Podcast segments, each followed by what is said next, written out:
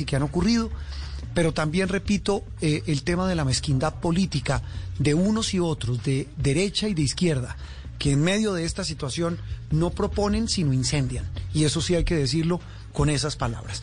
Vamos a hablar con personas que nos van a ayudar a compartir con nuestros oyentes esas reflexiones constructivas para, repito, no buscar culpables, pero sí tratar de plantear soluciones a todo esto que estamos viviendo, desde la academia, desde la prensa, desde diferentes trincheras. Todas tratamos de que no tengan agenda, de que no tengan intereses políticos, porque ahí es donde empiezan los problemas. Uno de esos primeros invitados es don Pedro Vaca, amigo de esta casa y de todas las casas periodísticas, hay que decirlo. Don Pedro es el director de la Fundación para la Libertad de Prensa, porque también se ha puesto a prueba este tema, y obviamente uno que es fundamental, el tema de las redes sociales, la libre expresión, pero también el odio. Pedro, un gusto saludarte hoy domingo, muy buenos días. Muy buenos días, Juan Roberto, muchas gracias por la invitación. Bueno, hablábamos esta semana, estamos haciendo como lo hacen ustedes también en este tanque de pensamiento y en esta Fundación para la Libertad de Prensa, reflexiones sobre todo lo que nos deja este cúmulo, esta cadena de acontecimientos de los últimos días.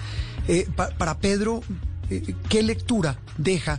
No solo, repito, lo que ha ocurrido, sino la manera como el país lo ha conocido. Y un tema fundamental, el de las redes sociales, Pedro.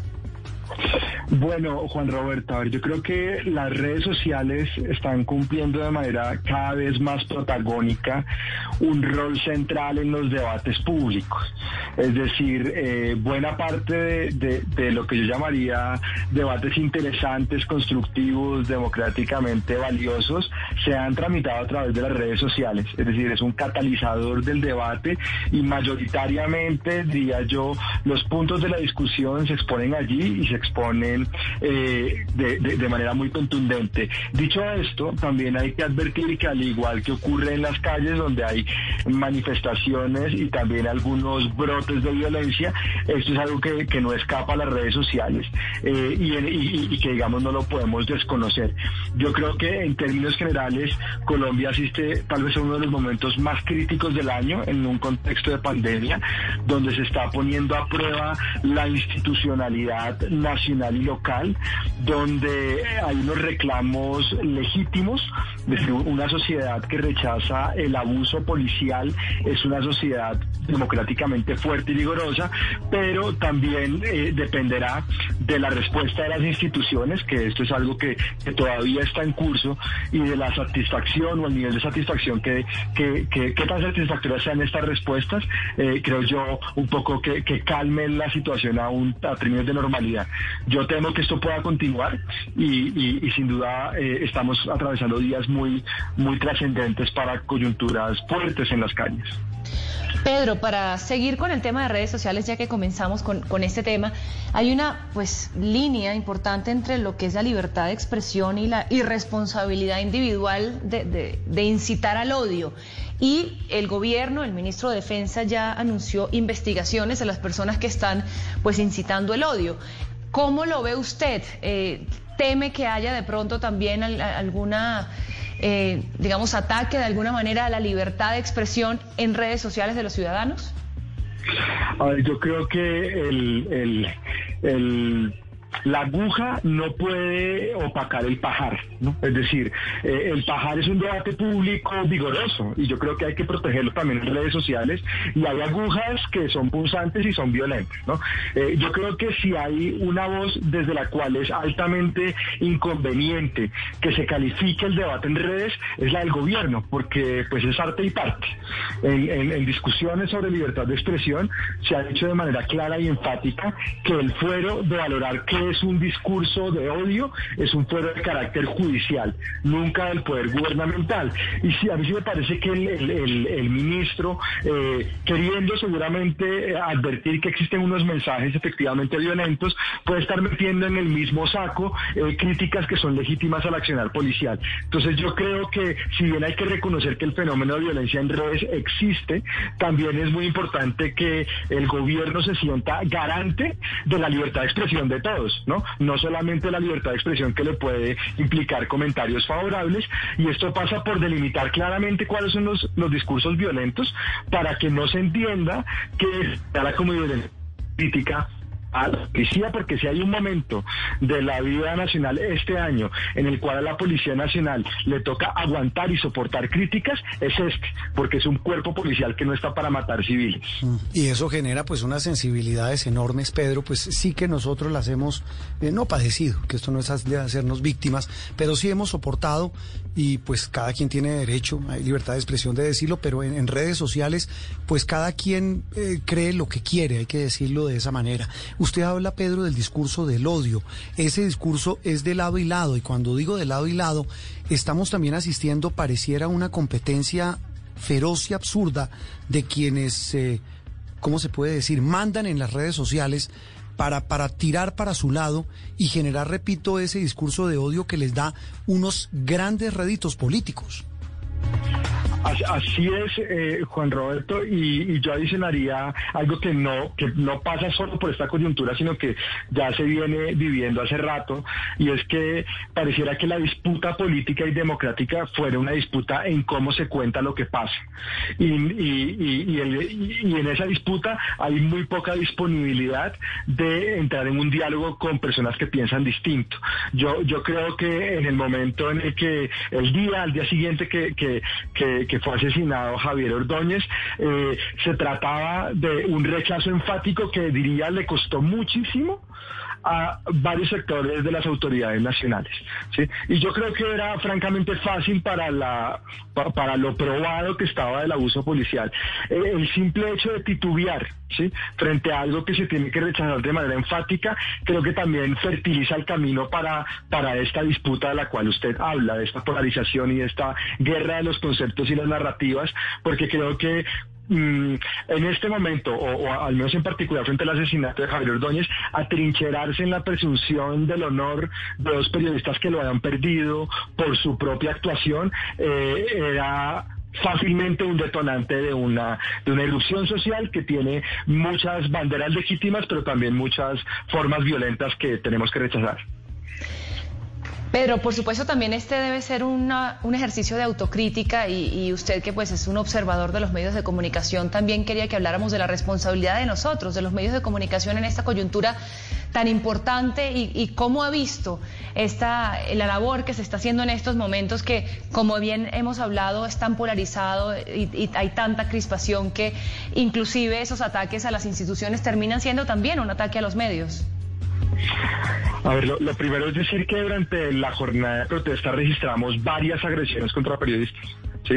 En su gran mayoría perpetradas por la Policía Nacional, en otros casos por manifestantes, y creo que es un país que espera mucho de la prensa, y en la cual la prensa está haciendo su trabajo. Es decir, hay en todas estas jornadas de protestas, de disturbios, sí, hubo un despliegue periodístico importante, hubo un cubrimiento desde distintos puntos de vista, y el simple hecho de que estemos teniendo esta conversación hoy domingo, cuando se han decantado de cierta manera buena parte de los hechos, habla bien del despliegue periodístico. Otra cosa es que guste, ¿no? Y yo creo que difícilmente, no solo este, sino cualquier otro tema que se vuelva álgido entre los puntos de polarización, va a dejar satisfechos del cubrimiento periodístico. Pero yo particularmente siento que el país se ha enterado de lo que ha ocurrido, las reacciones se han compartido, y hay distintas solamente posturas editoriales que hay que respetar. Sí, ese es otro tema, y será seguramente, Pedro, motivo de otra charla con usted, el tema de las posturas políticas en los medios, que, repito, es otra arista bien interesante, para algunos censurable, pero yo creo que aquí debe primar sobre todo esa, la postura del periodismo, de contar las cosas como son, y obviamente a veces eso no gusta, y eso genera ampolla de lado y lado. Pedro, ha sido un gusto saludarte, gracias por acompañarnos en Sala de Prensa hoy domingo. Muchas gracias por la invitación y siempre muy pertinente la reflexión de Sala de Prensa. Así es, reflexión. Eso es lo importante y eso es lo que queremos, Andreina, reflexionar. No solo sobre el papel de quienes nos dirigen, también nuestro papel, el papel de la sociedad en medio de una situación, como usted decía, de tanta crispación. Saludo ahora a otro contertulio que nos va a ayudar, repito, con sus reflexiones. Le he leído al senador Luis Fernando Velasco, Andreina, en redes sociales, reflexiones interesantes, porque no son incendiarias, son por el contrario argumentadas, en las que habla de que, repito, y a propósito de lo que planteamos hoy en Sala de Prensa, qué salidas se le pueden encontrar a semejante situación como la que estamos viviendo. Senador Velasco, gracias por estar con nosotros hoy en Sala de Prensa Blue. Mil gracias, Juan Roberto, por la invitación y a los miles y miles de oyentes que tienen la amabilidad de acompañarnos en esta reflexión. Sí, mucha gente hasta ahora nos escucha a través de todas las frecuencias de Blu Radio y de bluradio.com. Senador, despojado, como lo leí en sus redes sociales, de cualquier interés político, de agenda política, usted hablaba de unas causas más allá del tema del vandalismo, que evidentemente es censurable desde todo punto de vista, más allá de lo que pasó con Javier, que es espantoso, y por lo cual tendrán que responder varios miembros de la policía. Lo que hay de fondo en todo esto que está pasando, en lo que ha ocurrido en Bogotá, en Cali, en Medellín, en Barranquilla, en Villavicencio, en Florencia, en poblaciones cercanas a Bogotá, en la costa Caribe, ¿estamos hablando de un descontento que estaba buscando un florero de Llorente? Sí, señor, esa es mi tesis, y yo creo que cuando uno quiere enfrentar un problema tiene que conocer las causas, porque si uno no conoce las causas, pues si uno no hace un buen diagnóstico, no da una buena receta para enfrentar ese problema. A ver, ¿cuál es mi percepción? Yo le toco el pulso al país y siento una gran indignación. La gente comienza a sumar muchas cosas. Primero, evidentemente la pandemia acelera y desnuda las deficiencias de un modelo económico muy inequitativo, y en medio de la atención de la pandemia mucha gente siente que no la han atendido, que el gobierno no fue lo suficientemente ágil y contundente para enfrentar los problemas que nos generan un crecimiento impresionante del desempleo. Los negocios se acaban, los pequeños restaurantes, medianos, los negocios turísticos, comerciales, bueno, de todo tipo, profesionales liberales, etcétera. Y entonces ven todo esto y contrastan con algunas noticias pues que la gente las conoce y dicen, mire, hubo 1.4 billones para Avianca. Yo no voy a entrar al fondo de criticar si eso fue bueno o fue malo, pero lo que digo es que la gente dice, ¿por qué para ellos sí, para nosotros no? ¿Por qué el gobierno hace un desencaje bancario de 9 billones de pesos y lo que hacen los banqueros, en vez de tratar de meter esa plata y ayudarle a la gente con créditos a muy bajo interés, lo que hacen es repartirse dividendos, y un solo banquero se queda con 3 billones de pesos de un cheque de repartida de dividendos en abril de este año, en el peor momento o en el crecimiento de la pandemia? Segundo, un desempleo juvenil creciendo de unas maneras impresionantes.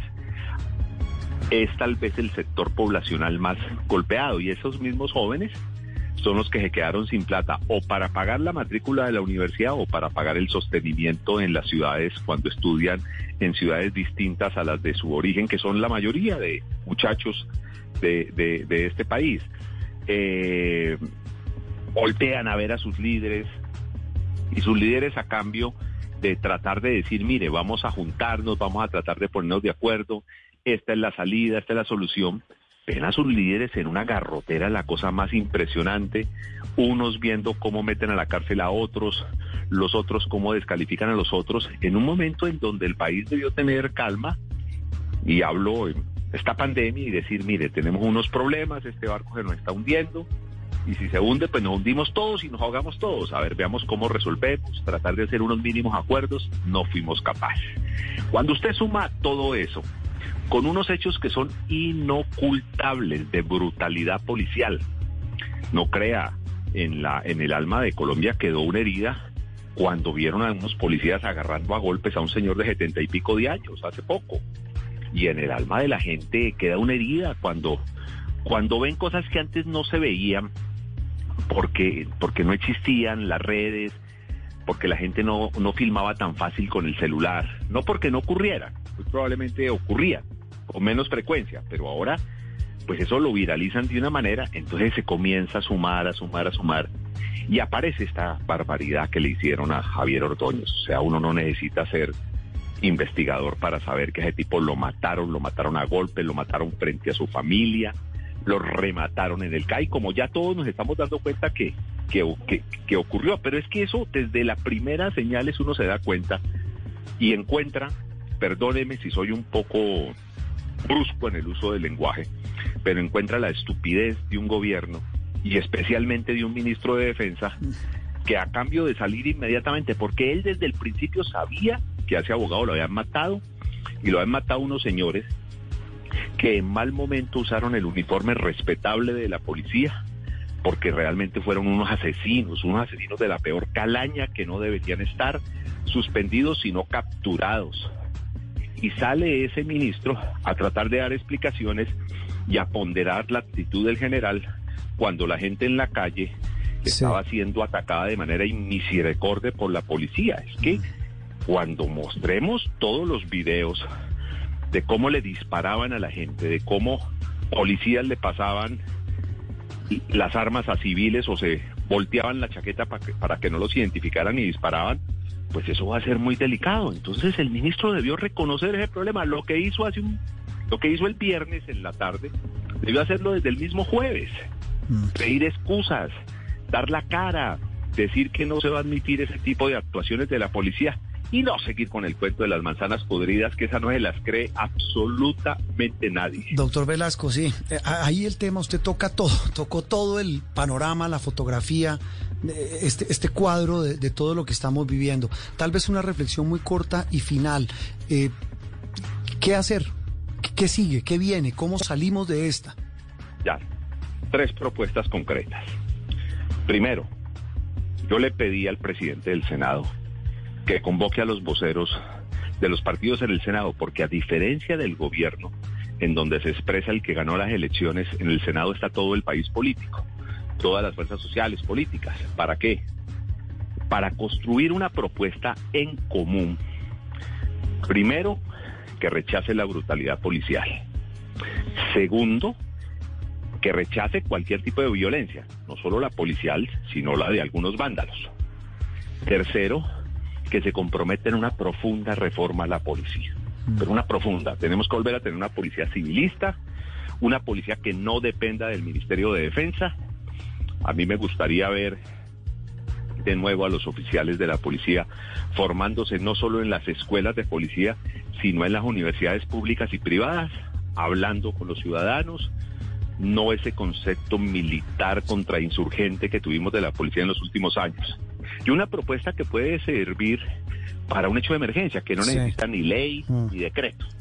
Pues mire, ese político. Ese es un punto de partido, señor. La última propuesta es que en los CAI de policía se vuelva una especie de inspección de policía con presencia de funcionarios de la Secretaría de Gobierno y de las personerías de todos los municipios y distritos, para que no solo hayan ahí denuncias de atracos, sino una relación más fluida con los ciudadanos, que la policía no sea una cosa militar por allá escondida. Bueno, si quedan CAIs, ¿no? Si los dejan en pie.